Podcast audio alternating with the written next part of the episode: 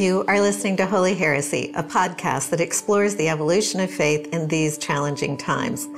Whether you have a lot of faith, a little faith, absolutely no faith, or are of another faith, it is our hope that these podcasts will help you find your place in the ongoing conversation that has been evolving forever. This series on banned books is brought to you by First Congregational Church of Los Angeles.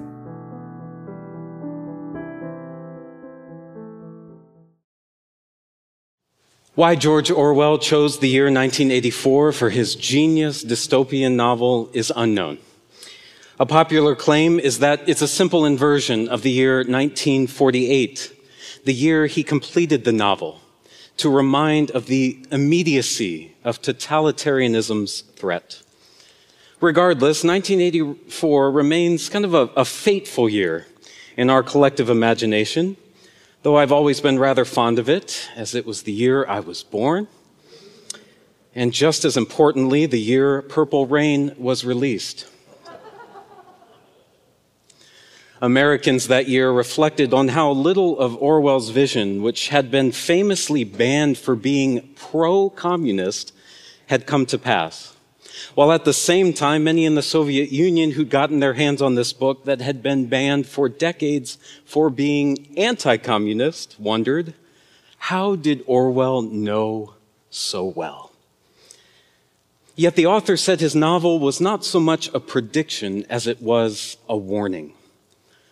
Orwell regretted, quote, the horrors of emotional nationalism disguised as patriotism and a tendency to disbelieve in the existence of, of, of, objective truth because all the facts have to fit in with the words and prophecies of some infallible Fuhrer, end quote.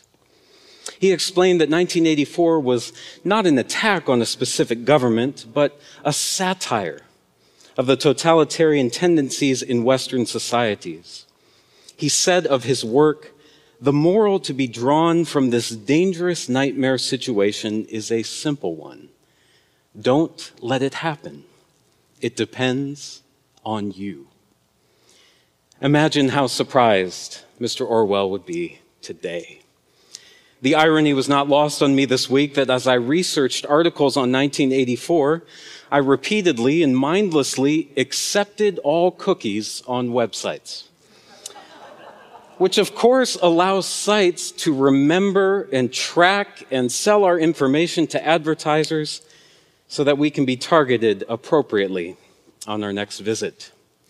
George Packer writes, we pass our days under the nonstop surveillance of a telescreen that we bought at the Apple store, carry with us everywhere, and tell everything to without any coercion by the state. The ministry of truth, he continues, is Facebook, Google, and cable news. We have met Big Brother, and he is us. We consent to these platforms' algorithms that recycle what they've learned of our shopping preferences, our likes and dislikes, our political and ideological persuasions, and effectively reinforce them each time we open an app or browser.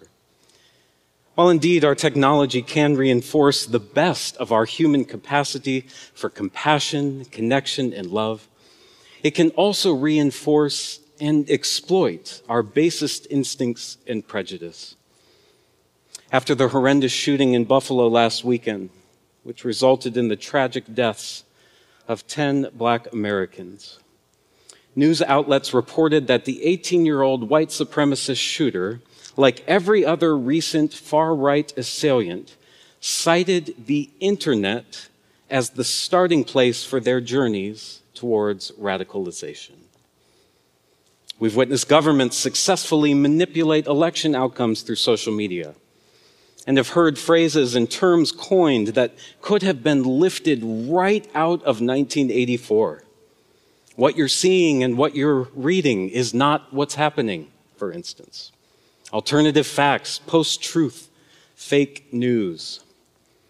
Our echo chambers keep us isolated from working toward the alleviation of our collective suffering or even agreeing upon what that is, keeping us ever mistrustful and dismissive of each other or anything that doesn't reinforce our views.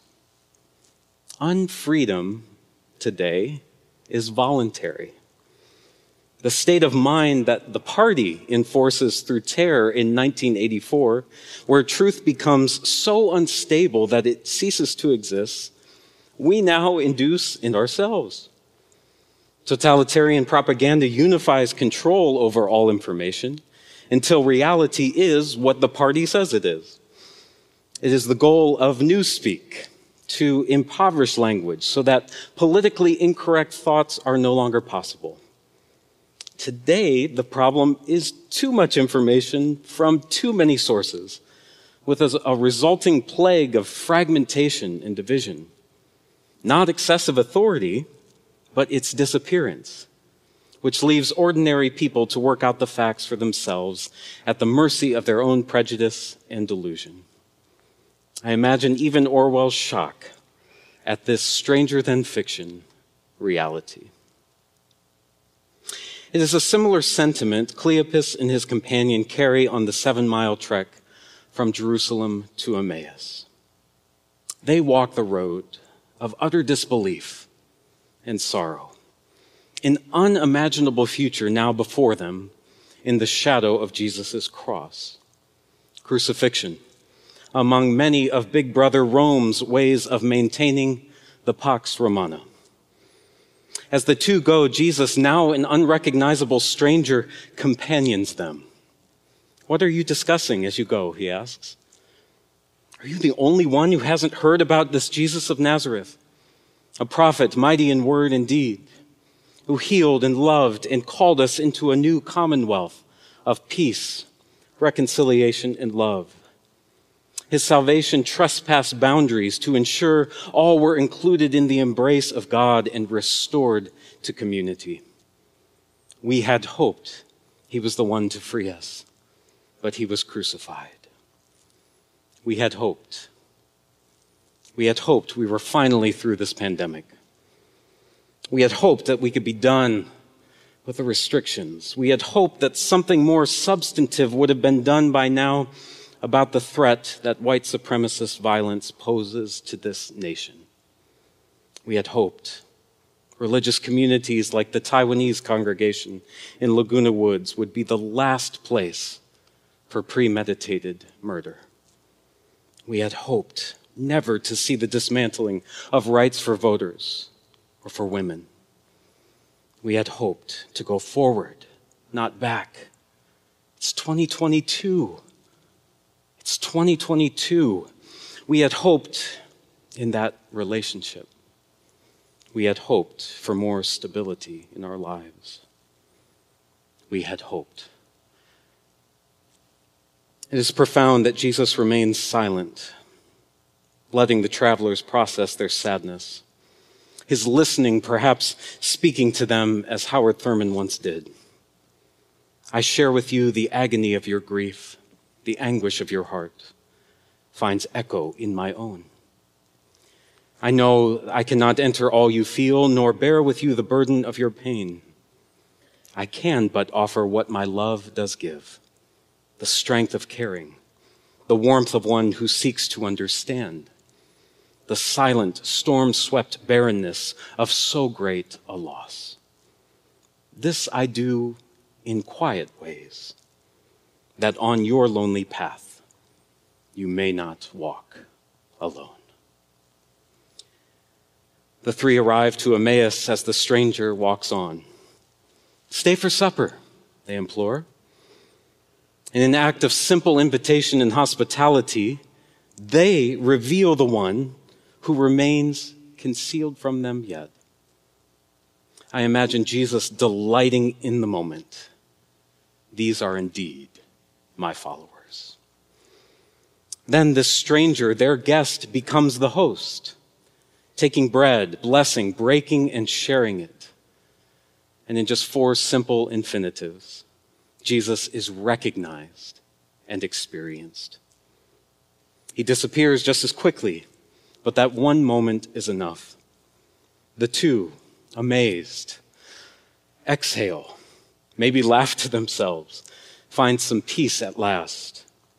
And perhaps even the strength to reimagine the unexpected future now before them. to walk into it with faith and love and hope renewed, knowing they are never alone. Weren't our hearts burning on the road as we talked with him, they recall? It strikes me that there are three times in which to know any event in rehearsal, at the time of the event, and in remembrance. In rehearsal, understanding is hindered by an inability to believe that the event will really occur or that it will be so important. At the time of the event, understanding is hindered by the clutter and confusion of so much so fast. But in remembrance, the non seriousness of rehearsal and the busyness of the event give way to recognition and understanding. Give way to an awareness, even, how an event was sacramental, a means through which something of the divine was revealed. Could be a wedding, a trip, a conversation with friends, or a simple meal with a stranger. Become Christ at a table.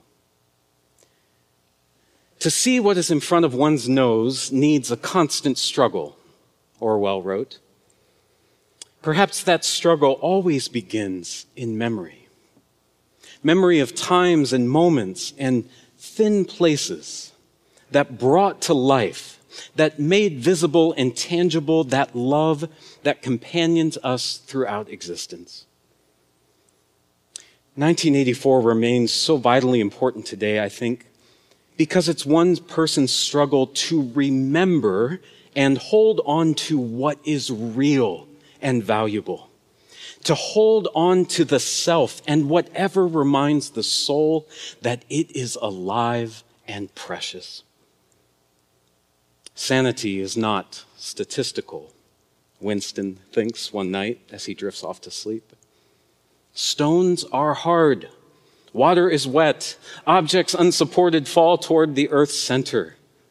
Freedom, he reminds himself, is the freedom to say that two plus two make four, even though the party will force him to agree that two and two make five. Followers of Christ, in remembering that night in Emmaus, call to mind and insist what we know is true in a world that would convince us to look out only for ourselves. How love makes strangers into friends. How simple acts of hospitality, of eating together at the same table, can help divisions brought by unknowing and unseeing dissolve into thin air, helping us recall each other's belovedness or how falling speechless and listening to truly understand another's pain can be the silence through which the world might be saved.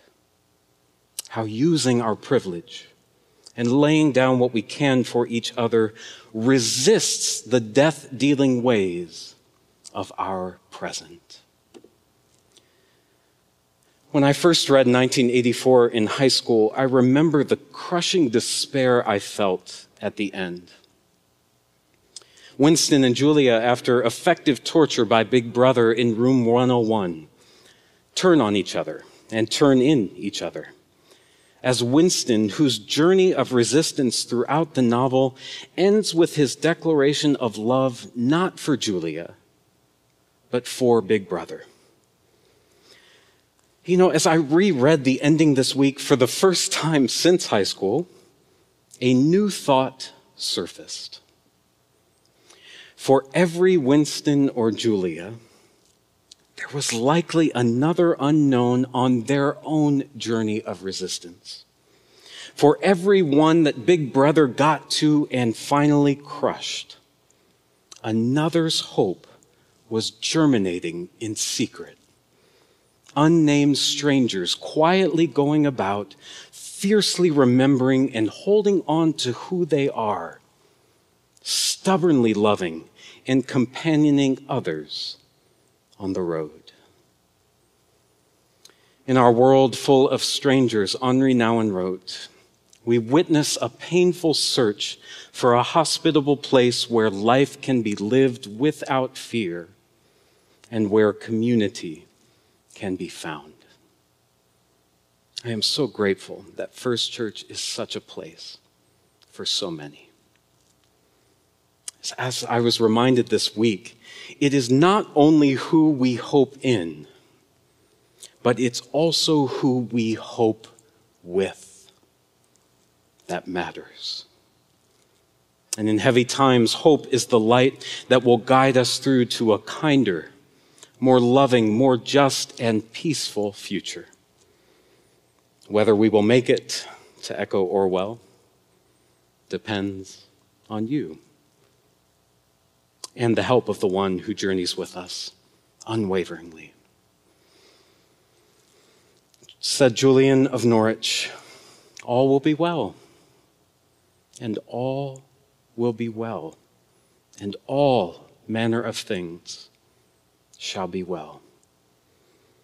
For there is a fierce love moving through the universe that holds us fast and will never let us go. Go then and journey courageously, will you? Leaving more than just crumbs of hope and love in your wake, companioning those you meet along the way, so that 2022 might be remembered as a year it all changed for good. Amen.